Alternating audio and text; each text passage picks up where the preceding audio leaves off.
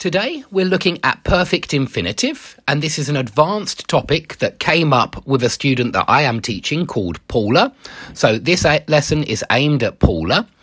We use perfect infinitive to have done, to have been, to have had in a few different situations.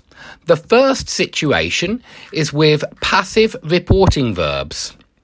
Well, not just reporting verbs, really, but with expressions like this he is believed, um, he is said, he is thought, uh, he is rumoured, um, he is reported.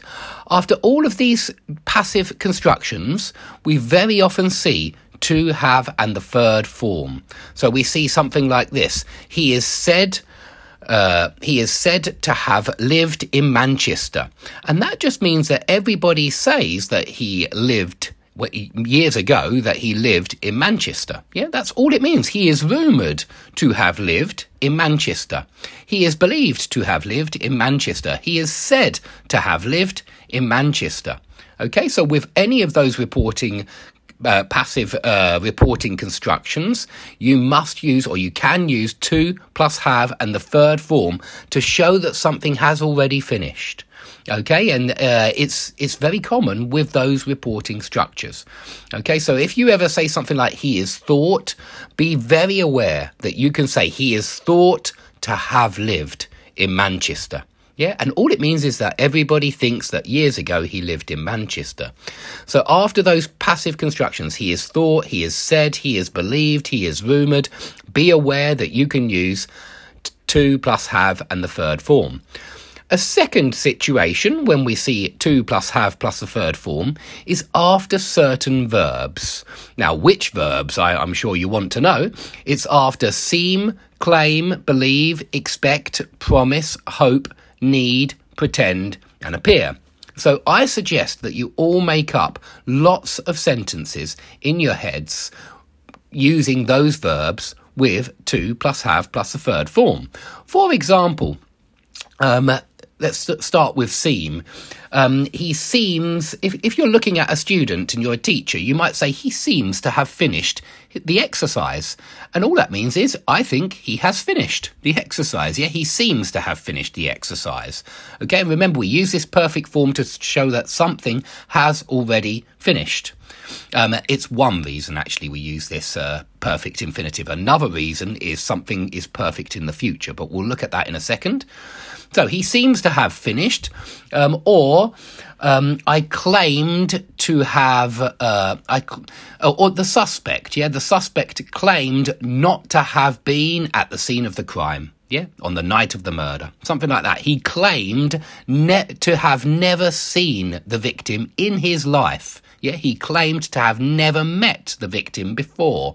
Yeah, so we could use claim with to and have and the third form. Um, we can also use it with expect, and this is quite a strange one, and want. Let's look at expect and want, because expect and want we often see with perfect form, a perfect infinitive form, when we're talking about the future. And so it's when we will have finished something by a future moment. So something like this we often see I expect to have finished the project by the end of the year.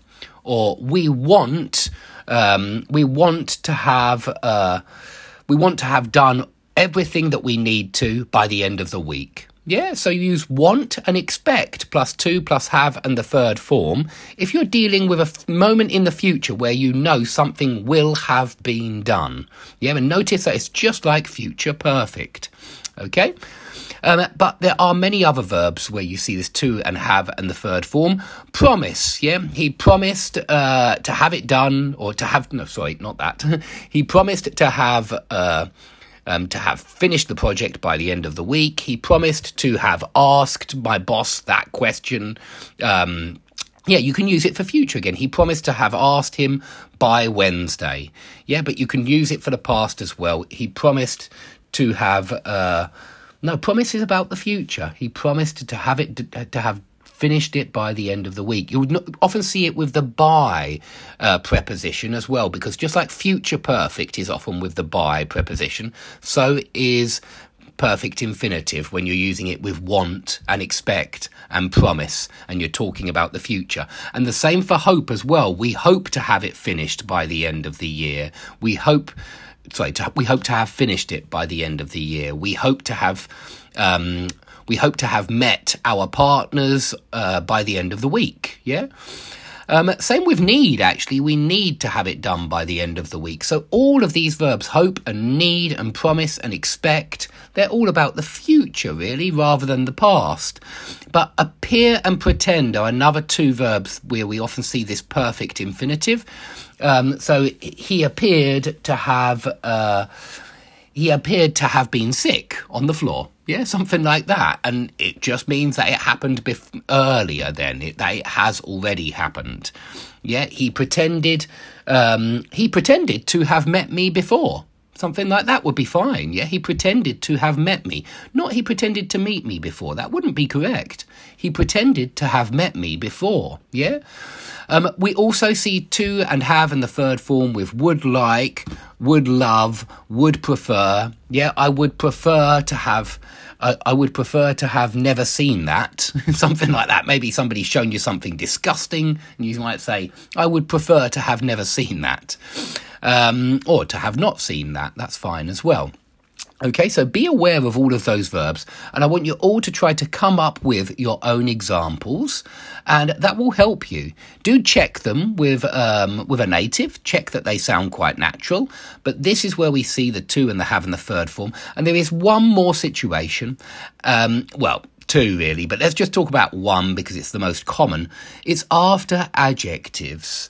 After adjectives, you can use the to have and the third form. For example, you can say, I'm glad to meet you, but maybe you're talking about three days ago. And so I, I, you could say, I am glad to have met you on Wednesday. Yeah, I'm glad to have met you.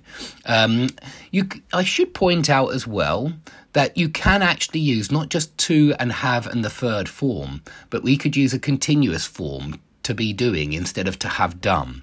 So you could say, I'm delighted to be studying English right now. Yeah, um, so you can use continuous forms and not just perfect forms. I'm delighted to be studying English right now, but you could say I am delighted to have gone to, to have got my degree. Yeah, or something like that.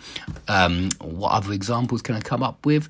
I was stupid not to have done that. I was stupid not to have followed your advice. Yeah, I was stupid not to have followed your advice.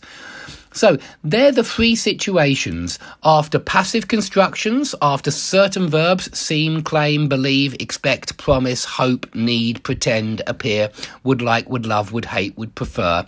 Sometimes it's perfect past, sometimes it's perfect future. I want you to remember that. And you can also see these constructions after adjectives. I'm glad to have met him. I was stupid not to have followed his advice. And be aware that you can see continuous constructions as well after the adjectives. I am delighted to be teaching you English, something like that. And you can see the continuous constructions after passive constructions as well. Um, let's try and. So they are thought to be living in the same house. Yeah, if we're talking about now when it's in the middle of it, they are thought to be living in the same house. But if we're talking about the past, um, they are thought to have uh, grown up in Manchester. There we're talking about the past. We're talking about their um, when they grew up. Okay, I hope that that has been helpful. I know it's not so easy with without a board so that you can look at the sentences and memorize them. However, in real life, you don't get a chance to check your notes or to check the board. In real life, you have to go through, you have to uh, come up with these sentences just using your brain and using your memory. And this is why I want you to learn a lot of stuff via podcast. Okay, thanks everybody for watching, else for listening. thanks everybody for listening. Speak soon.